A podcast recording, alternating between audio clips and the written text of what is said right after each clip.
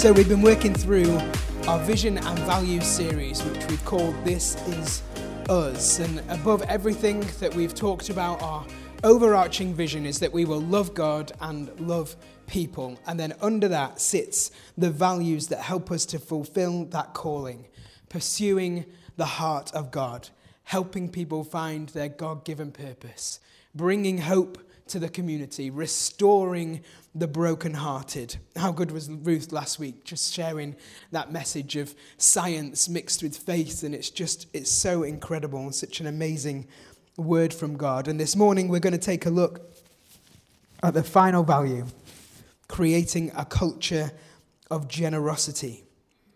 And so our overarching verse for this final value is taken from 2 Corinthians chapter 9 verse 11 and it says this You will be enriched in every way, to be generous in every way, which through us will produce thanksgiving to God.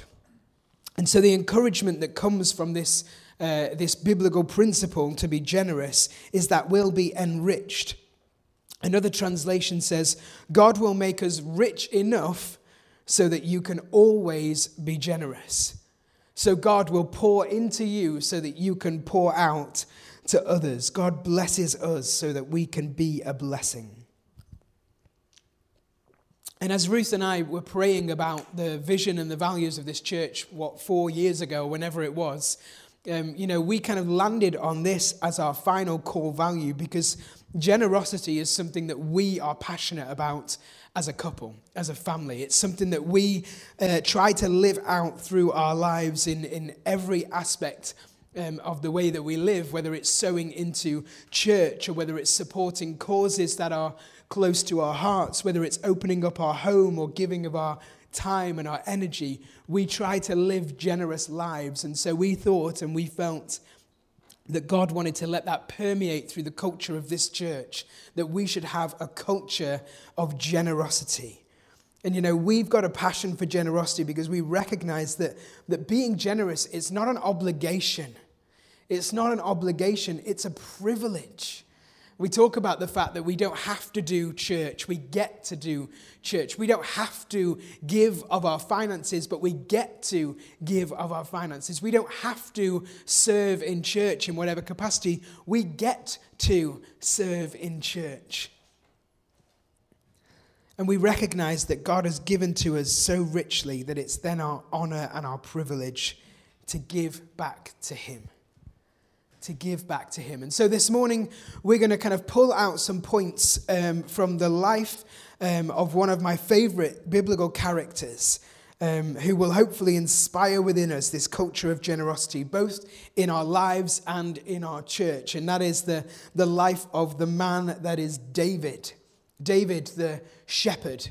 David, the giant slayer. David, the poet, the musician, the king, the man who was known as a man after God's own heart. And so, as we read, we're going to read in a minute from 1 Chronicles chapter 29. And, and David has been given this passion and this burden to, to build a temple for the Lord. He's had this passion placed in his heart to build a, place where he and the people of Israel can gather to worship God. And as we pick up this story, David is lifting up a prayer of praise to his God. It says this But who am I and who are my people that we should be able to give as generously as this? Everything comes from you, and we have given you only what comes from your hand. We are foreigners and strangers in your sight, as were all our ancestors. Our days on earth are like a shadow without hope. Lord our God, all this abundance that we have provided for building you a temple for your holy name comes from your hand, and all of it belongs to you. I know, my God, that you test the heart and are pleased with integrity. All these things I have given willingly and with honest intent, and now I have seen with joy how willingly your people who are here have given to you. Lord, the God of our fathers, Abraham, Isaac, and Israel, keep these desires and thoughts in the hearts of your people forever and keep their hearts loyal to you. He is praying and he is believing for a culture of generosity with his people. He says, Keep these desires in the hearts of your people forever. He is seeing generosity happening and he is praying and believing for it to continue in the lives of God's people. And so, what I want to do is just jump right back um, to where we very first meet David in the Bible and then just take us back up to where we are now. And so when we first meet David, it's in 1 Samuel chapter 16. Um, and Samuel comes to town with a word from God that he is to anoint the next king of Israel. And God has told him that is one of the sons of a man called Jesse. And so Samuel arrives uh, in town and he finds this man called Jesse and he explains the situation to him. And he says, Okay, bring out your sons, let's meet them. And so Jesse, the father, brings out his sons one by one, and he starts with the eldest, as is the culture of the time. And so he brings out son number one, and you can almost imagine it. Here is son number one. And he lays out all of the characteristics that may suit him for being a king. And, uh, and Samuel looks at this guy and he's like, Nope. I don't know which way you swipe to say no. Is it left? left. Someone knows.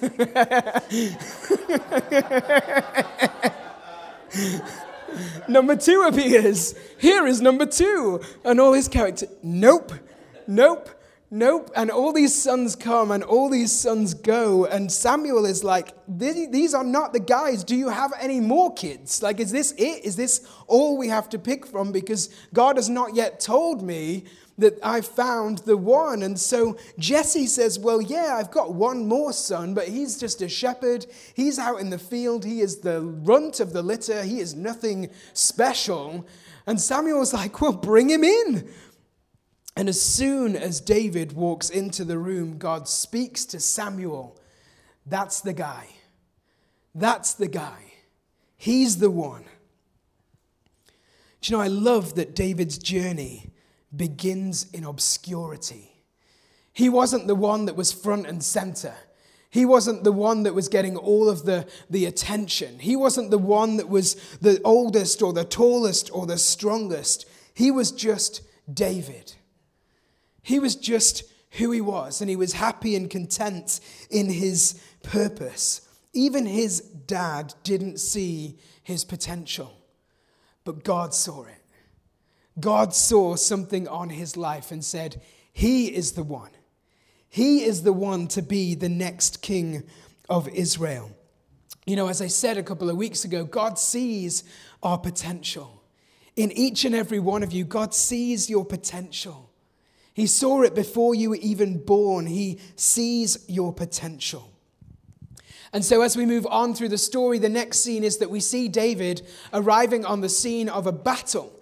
So, he wasn't at the battle, he wasn't seen as a soldier, he was just at home looking after the sheep. But his brothers, his bigger, older, better, stronger brothers, were out there on the front lines getting ready to fight this giant known as Goliath. And so David rocks up on the scene, and everyone is scared. They're all cowering at the sight of this mammoth of a man who is threatening to kill the nation. And so David sees this scene and he looks at what's going on, and something burns within his spirit that says, How dare can this man come against our God? This is just a man. And so he actually says, when he's, so first and foremost, he, he gets this burden and this passion that says that we can defeat Goliath. And so word gets to the king and he, and, and he drags him in. And, and Saul says to, to David, Okay, so you want to fight this guy? Well, no one else is willing to, so we'll send you off.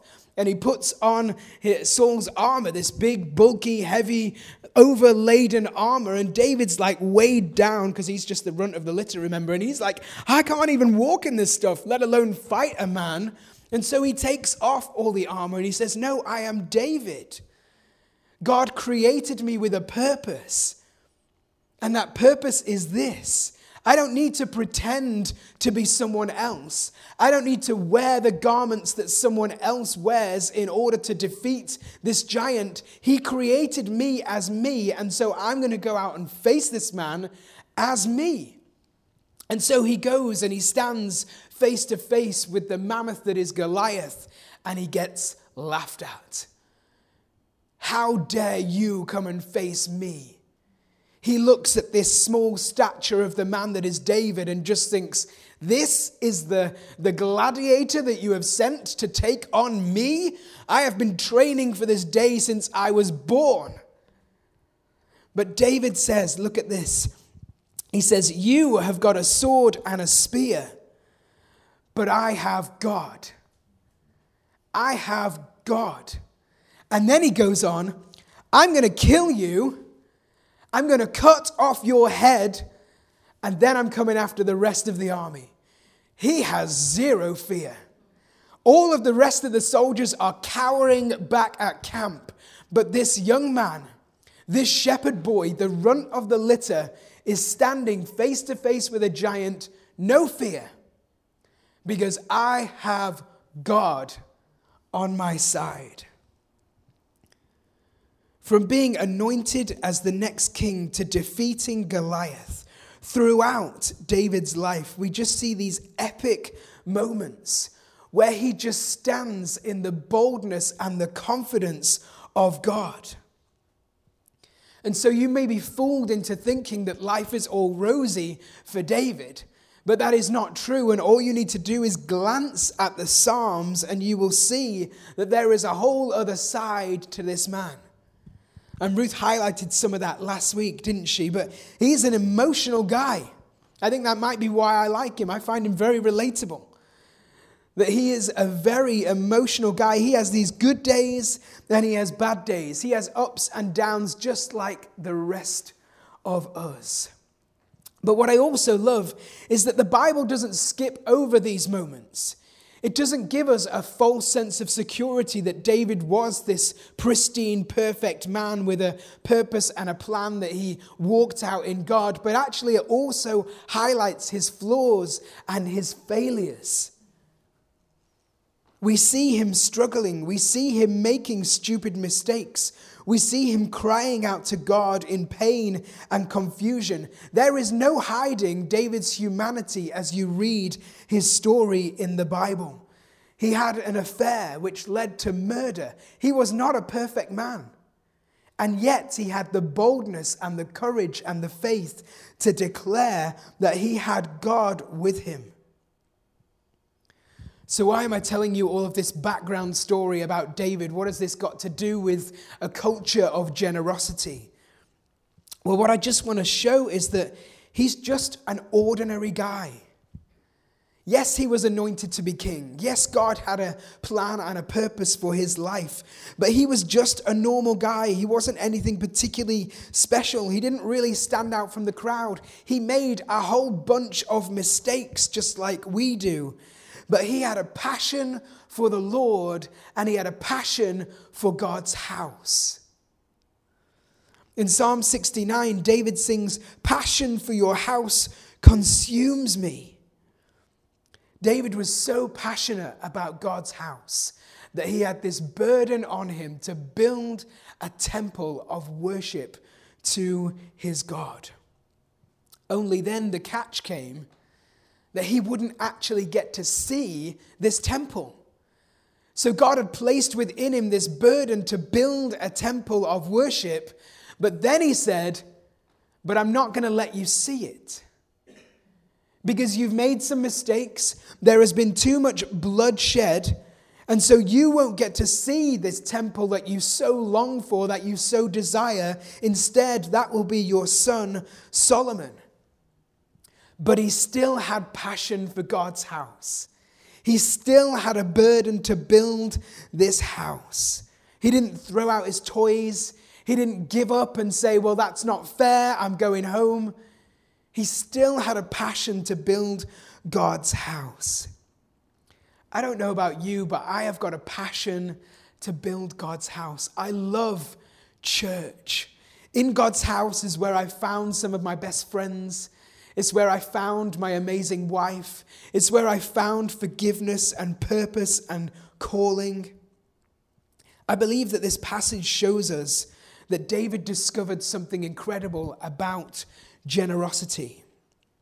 And so I'm just going to, with the time I've got left, just pull out four points uh, from David's journey to help us with this, this idea, this value of a culture of generosity. And the first point is this we need to activate generosity. We need to activate generosity. Because a culture of generosity, it doesn't come naturally to a lot of us. It doesn't just happen on its own. It's a spirit, it's an attitude that we need to develop. It's something that we need to activate within our lives. Do you know, if I'm honest, talking about finances and giving from the platform is really uncomfortable. And I know that when I start to talk about giving, that some of you start to squirm a little bit in your seats and you start to feel a little bit uncomfortable. Well, we're in this together because it doesn't feel good for me either. But, you know, the truth is that we believe that generosity is part of our DNA as a local church and as individuals. But beyond that, it's biblical. We didn't just come up with this because we thought it might be nice and you could help fund a bunch of stuff. It's in the Bible. Money is not a subject that Jesus shied away from. It didn't make him squirm in his seat. In fact, if you just let me throw out some stats, the subject of salvation is referred to in the Bible 220 times. The subject of faith is referred to in the Bible 450 times. But the subject of finances is referred to in the Bible 2,300 times. Money matters. Money value is valuable to God and it's important. And you know, I think as a society, specifically here in the Western world, we can rely on money, can't we? But the Bible teaches us not to rely on money, but to rely on God. God calls us to rely on Him, to surrender our lives to Him. And so we sing songs about surrender and we preach about surrender. And so when we hear God say, Will you surrender your life? You say, Yes, God, take it. Will you surrender to me your career and your plans and your future? Yes, God, I will surrender it all. Will you lay down your family and your children before me? Yes, you can have them willingly. God, but then God says, Will you lay down your finances for me? Wait, what? my finances? My money? Well, sometimes we get a little bit stuck there, and I think the reason why finances is spoken about so much in the Bible is that Jesus knew.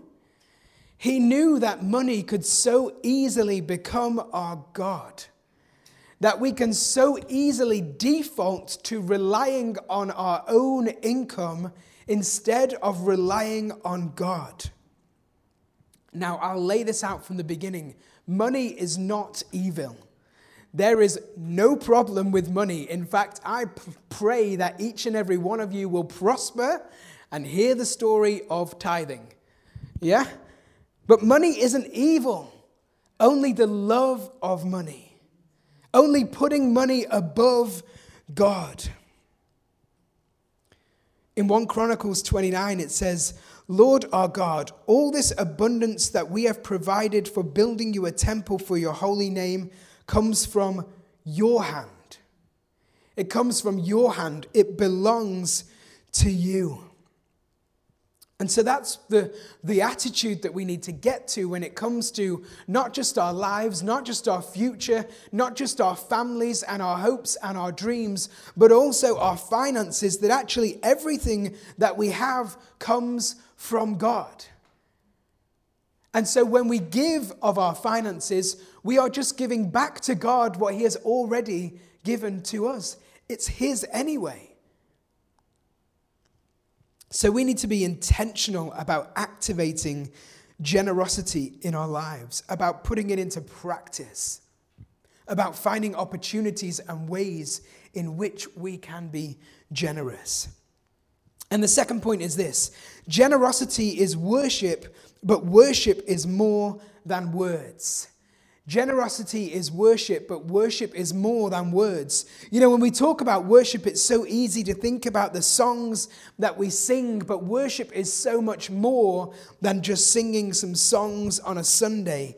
In essence, worship is your heart. Worship is your heart. Paul says, whatever you do, do it for the Lord. Everything that we put our hand to, if we do it for God, it is worship. It is worship. So when you serve in church in some capacity, you're worshiping Him. When you do something kind for your neighbor, you're worshiping Him. It's about heart. Jesus said this, though where your treasure is, there your heart is also. And so, if you want to know where your heart is, you've got to look at your bank statements. These are Jesus' words, not mine. You want to know where your heart is, you've got to look at your bank statement. What do we invest in? Where is our money going? And I think for a lot of us, myself included, that can be a real, a real challenging task for us to do. Okay, yes, we've got bills to pay and we've got to put a roof over our heads and we've got to feed ourselves. But then what? What are we doing with the rest of our finances? I'm just going to leave that with you. You can, you can do that investigation on your own and just see what the Holy Spirit wants to reveal to you about that area of your lives. But God is after our heart, not our money. It just so happens that the two are connected. And so generosity is part of our culture, it's part of our DNA. And so we want to get to a place where we no longer need to be intentional about being generous, but actually it begins to flow naturally. It just becomes something that we do out of habit. It's something that just flows from us without even thinking. Oh, you missed out on cake before at the end of the service. Have mine. That's a small act of generosity, isn't it? We could do that. Oh, you need something. Let me help you. Oh, you, you, you're struggling at the minute because you're poorly. Let me make you a meal. Oh, your car is broken. Well, let me give you a lift. Even better, let me buy you a new car. Why do we always default to the lowest grade of generosity? Oh, yeah, I could give you a lift. Now, buy them a new car if you're able. How cool would that be? Generosity isn't about money. Some of you are going to buy someone a car. I can believe it. Someone in this room is going to buy someone a car. I think that's amazing. Generosity isn't about money, it's about surrendering yourself. And it all comes back full circle to this vision of loving God and loving people. Because if we are loving God first, and then we are loving other people above ourselves, generosity will just flow out of us. It will just pour out of us.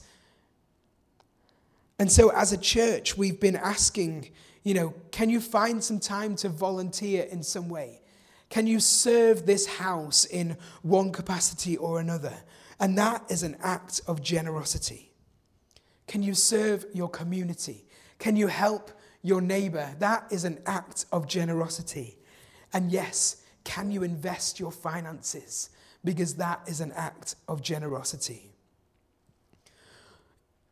Let's just jump back to that, that verse in 1 Chronicles 29. It says, I know, my God, that you test the heart and you are pleased with integrity.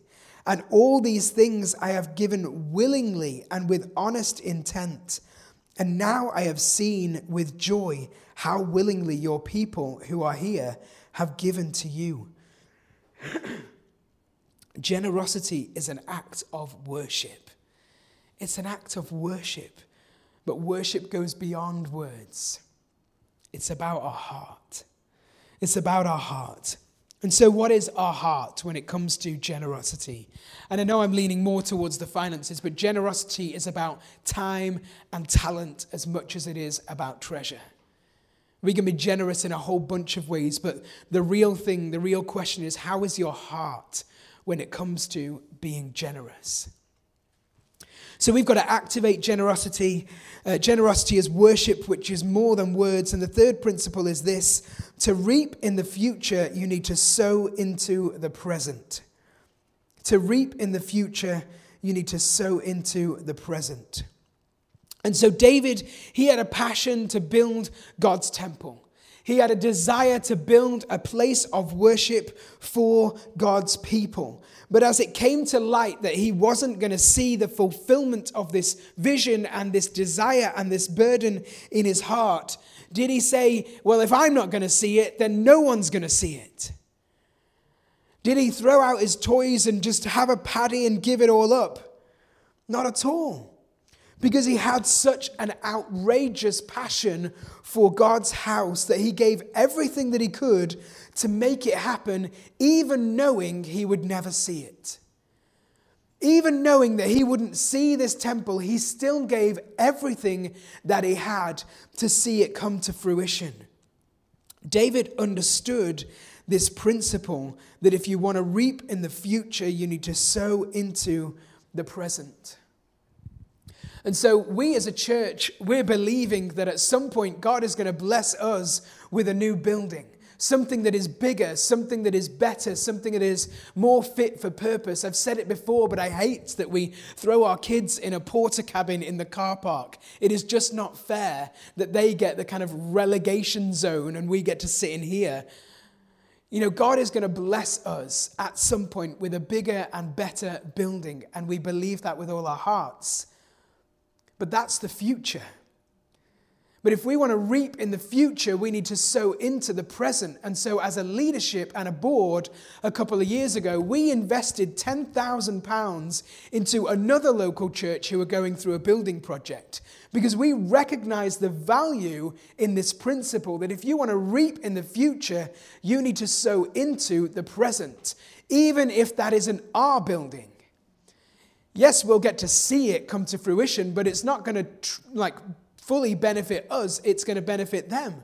But we wanted to bless them knowing that God is going to bless us in the future.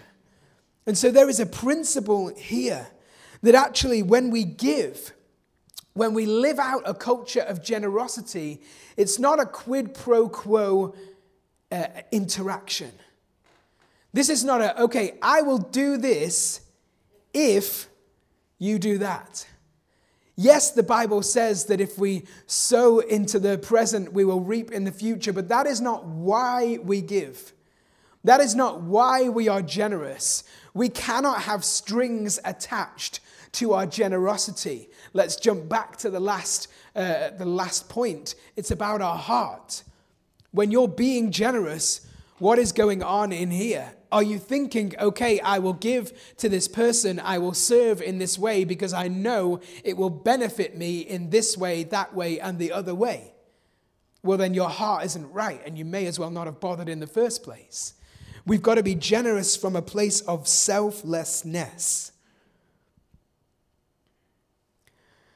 But we've got to sow in order to reap. And so maybe just be asking yourselves, where in my life do I, do I want to reap in the future? Maybe you want to maybe you want to reap in your home life or in your family in the future. And so you need to sow in the present. How can you do that? If you want to see this church grow and flourish in the future, you've got to be asking yourself, how can I sow into it in the present? If you want your business to flourish in the future, how can you sow into it in the present? If you want your relationship with God to grow in the future, how can you be sowing into it in the here and now? We've got to give and sow and be generous with our very best. No strings attached, no quid pro quo, no only if. Don't give expecting a thank you. Don't sow or serve looking for credit. Because, as we already said at the beginning of this message, we are only able to be generous because God was first generous to us. Everything that we have to give came from God. Everything that we have to give came from God. And hear this God is in the business of growth. In 1 Corinthians chapter 3, it says this Paul writes, I planted the church, Apollos came and cared for it, but it was God who caused it to grow. One person plants, another person waters, but God causes it to grow. It's Him that causes the growth.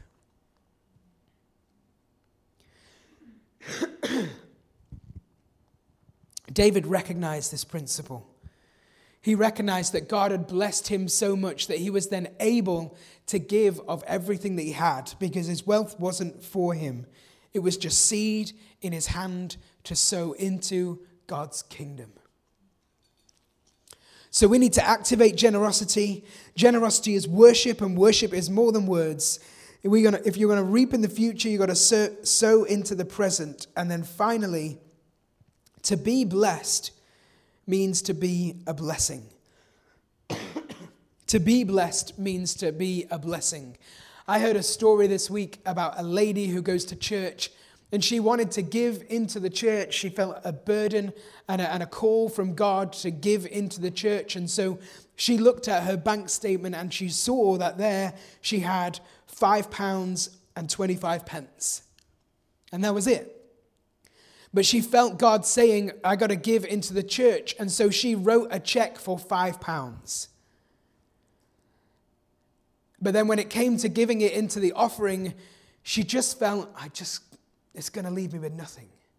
And so instead, she ripped up that check and she wrote a check for one pound and she felt shame. That all she was willing to give was one pound, but she gave it anyway. She gave it anyway. And then the story that I heard, and whether it's true or not doesn't even matter, is that the following week she received a blessing of £1,000, a check in the mail for £1,000.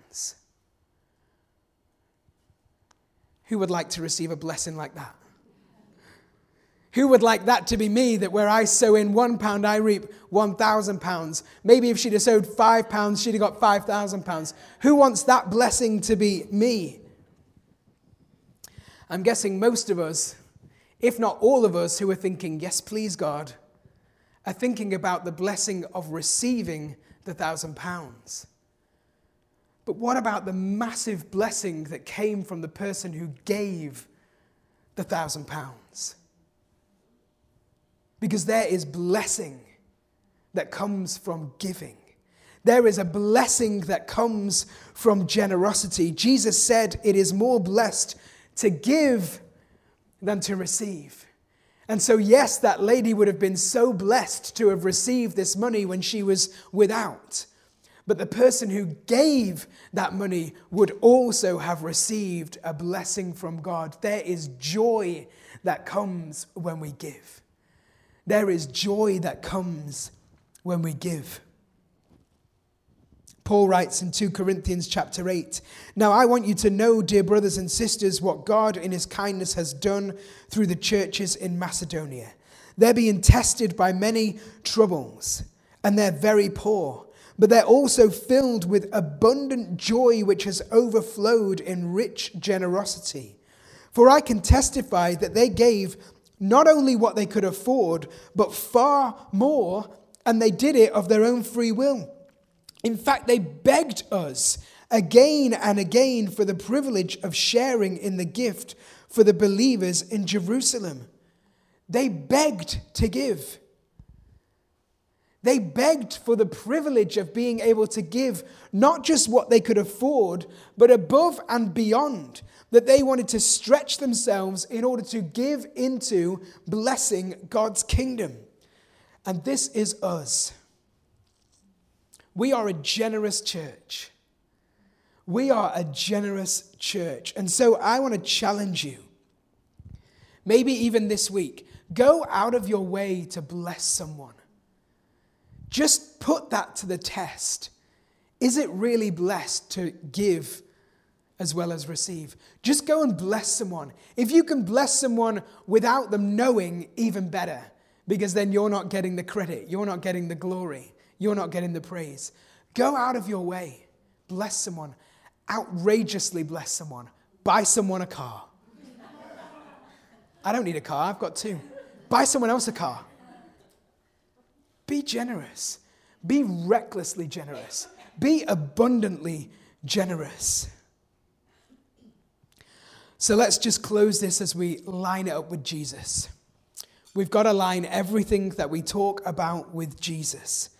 And God set a culture of generosity. He set this culture of generosity when He sent His one and only Son to die for us so that we can have relationship with Him. John 3:16, we know it so well. For God so loved the world that he gave his one and only son that whoever believes in him should not perish but have everlasting life. He gave everything that he had. Jesus willingly went to the cross. He willingly laid down his life in this reckless and outrageous act of generosity for you and for me. Jesus set the culture. Jesus cast the vision. And so we need to catch hold of that. We need to become generous. If it's good enough for God, it's good enough for you and me. Let's be generous. Let's be generous. So, this is us. That's the journey that we've been taking you on. That we are called to love God and love people. That we are called to pursue God. That we're called to chase after our Heavenly Father to cultivate our own personal relationship with Him so that we can get a greater understanding of His heart, of His nature, of His character. We are called to help you find your God given purpose so that you can step into and walk in everything that God has got planned for your life. We're called to bring hope to our community in whatever way we can. We are called to restore the brokenhearted, and that is so needed in the world, in our town. There are hurting and broken people that need to find restoration that can only come through a relationship with God. And we're called to live out a culture of generosity through the way in which we live, through the way in which we love to go above and beyond, to put others above ourselves, not to think about me, myself, and I, but to think about how can I support and bless and go after other people. Let's pray.